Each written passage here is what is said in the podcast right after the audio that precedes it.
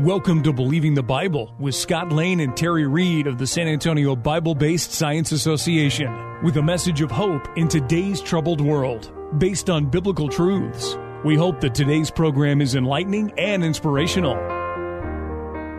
Welcome to Believing the Bible. This is Scott Lane with Terry Reed, Dr. Carl Williams, and our producer Ed Salzwedel, all directors at the San Antonio Bible Based Science Association. We're here to reassure you you can believe the Bible from the very first verse. Today, again, we have a special guest in Dr. Matthew Cserhati, who has a PhD in biology and a BS in computer science. He works at the UT Health Science Center, San Antonio. Carl, you had a question for Dr. Cserhati. Well, one of the criticisms that we hear frequently from the evolutionists, the Darwinian uh, camp, is that creationists really can't be thinking people, so they must check their brain at the door when they go into church and listen to stuff about Genesis, and then they, they go to work. If they go into some sort of scientific field, they must they must not really believe creation if they're really working in science. Now, as a PhD, was that a problem for you? No, I mean I think that statement is, is patently false because um, fun- fundamentally I think that uh, it's a question of of now is creation scientific and I think it is. Basically, science did not begin with Darwin. I mean, that would be a very arrogant statement that all science started with our uh, uh, point of view. And I think that that uh, both evolution and creation, we both interpret scientific facts are the same, but their interpretations uh, are different. And uh, basically, I can quote uh, Genesis uh, chapter 1, verse 28. Uh, and God blessed them, and, and God said unto them, Be fruitful and multiply, and replenish the earth, and subdue it, and have dominion over the fish of the sea, and over the fowl of the air, and over every living thing that moveth upon the earth. And uh, this uh, verse from Genesis basically says, is basically a mandate for science. We can see the mandate for God commands human beings to, to do science in the early pages of Genesis. Since if we have to subdue the earth, and if we have to have dominion, dominion over it, we must uh, understand and know what nature is like. So therefore, God here is mandating uh, us to do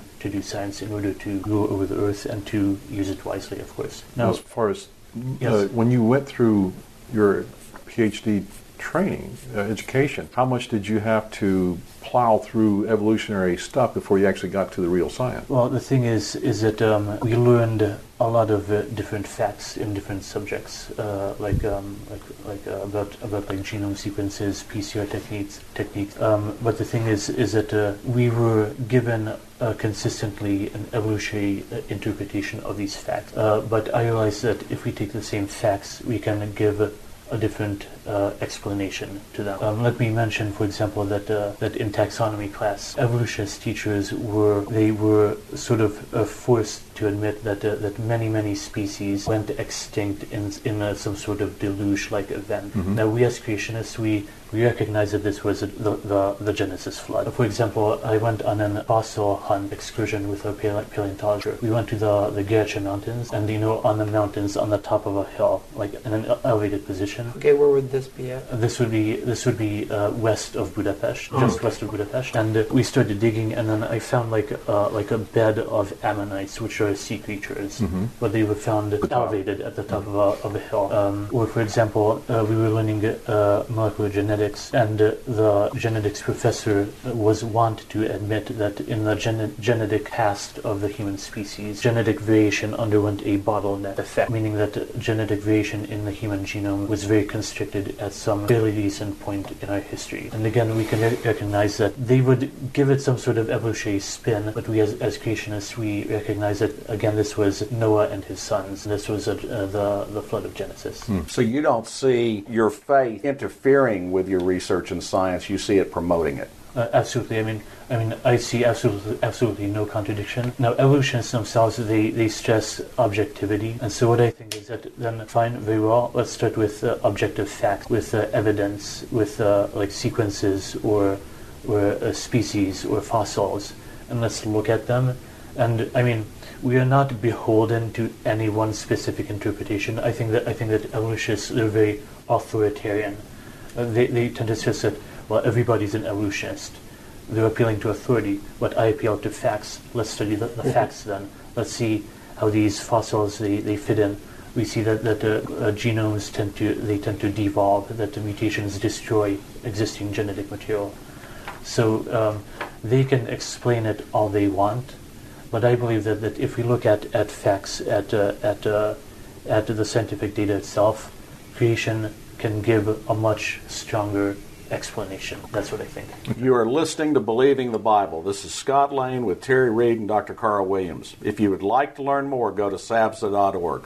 That is sabsa.org. Today we have Dr. Matthew Cserhati with us, a biologist. I am sometimes asked during seminars and, and discussions I have, what do you think is the best evidence for creation? And one of my answers is DNA. Why do you think genomics refutes evolution and proves creation? I think uh, genomics is uh, it refutes uh, uh evolution because basically fundamentally um, mutations, there, uh, no kind of mutations adds information to the genome.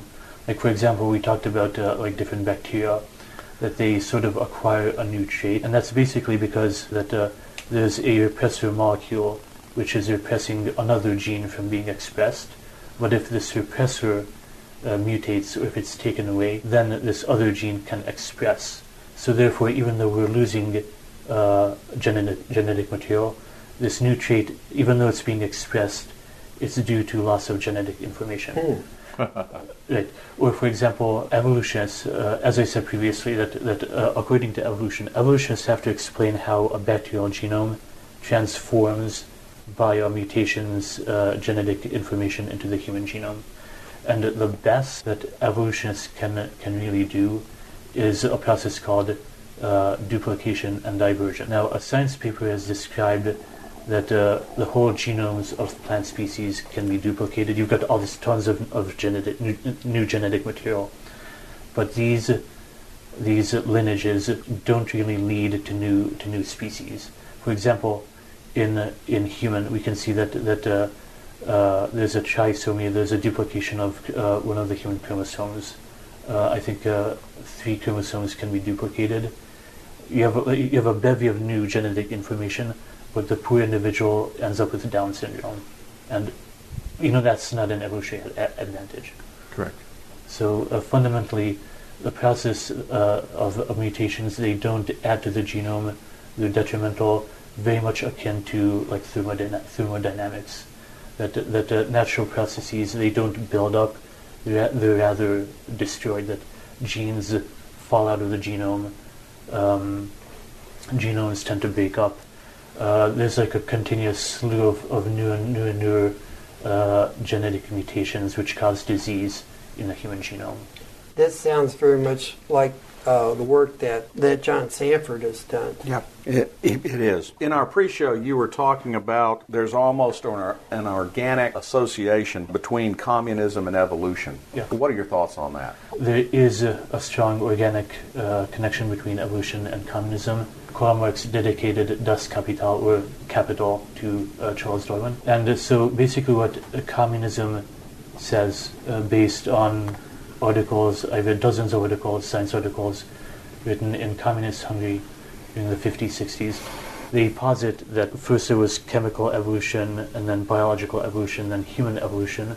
Human evolution continues in into societal evolution, and so and communists they stated that uh, the ancien regime, the church, and, and the capitalist uh, uh, state will fade away, and that, that the communist uh, political system will take over. And we will finally end up in in a utopian state where everybody's equal, nobody believes in God anymore, and and that that will be the best, the final uh, uh, station of, of human humankind.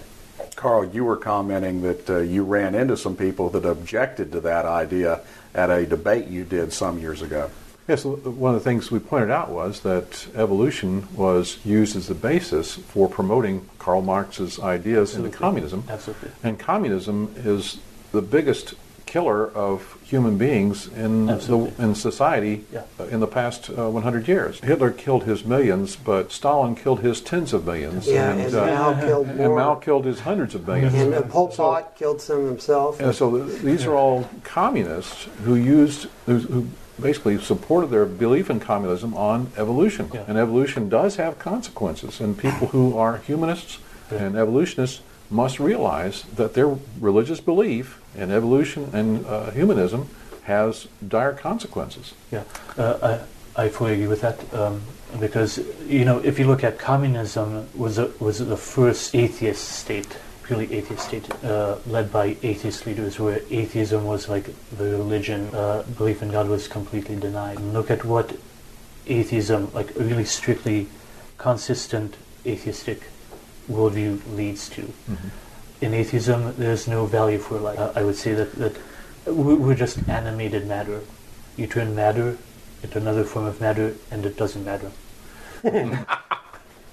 and so, because but uh, if you believe in God, it, it, says in Genesis we were made in the image of God, that uh, God made us special. There's a value to our life.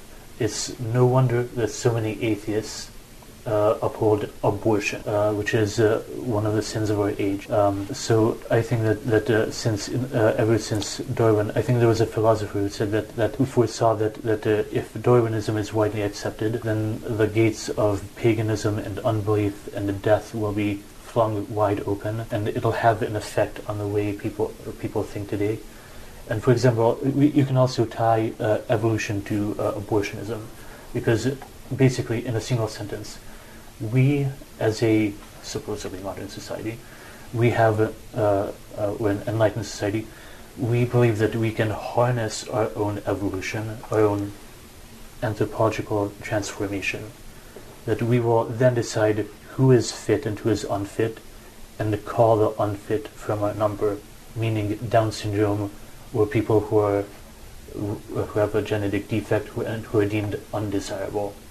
And this is precisely what Margaret Sanger uh, expounded in her book Pivot of Civilization, was a, a hero of the Gilead. Uh, eugenics, Francis Galton. Thank you, Matthew, for your research. Information for creation events in our area are on our website's calendar page. For more information or to schedule a presentation, go to sabsa.org or call 210-599-7240. When you go to our website, you can click on a link to our newsletter. Our website has a link for contact information on which you can order our newsletter to be emailed to you or you can call us. Also go to whyshouldyoubelieve.com. That is Terry Terry's website containing articles looking at current day issues from a biblical perspective. SABSA meets the second Tuesday of each month at 7 p.m. We are now meeting at Faith Lutheran Church just south of the corner of Jones Maltsberger and Thousand Oaks. There you will find biblical apologetics and creation science teaching found nowhere else in Bexar County, as well as the availability of books and videos on these important subjects. If you missed any part of this show, you can listen to the show anytime by going to the AM 630 KSLR, the Word in South Texas website. Click on KSLR Podcast podcast, scroll down until you find Believing the Bible. Please join us again next Saturday for Believing the Bible. I'm Scott Lane, and for Terry Reed, Dr. Carl Williams, and Ed Salzwedel, thanks for listening, and we hope you found today a reason to believe the Bible.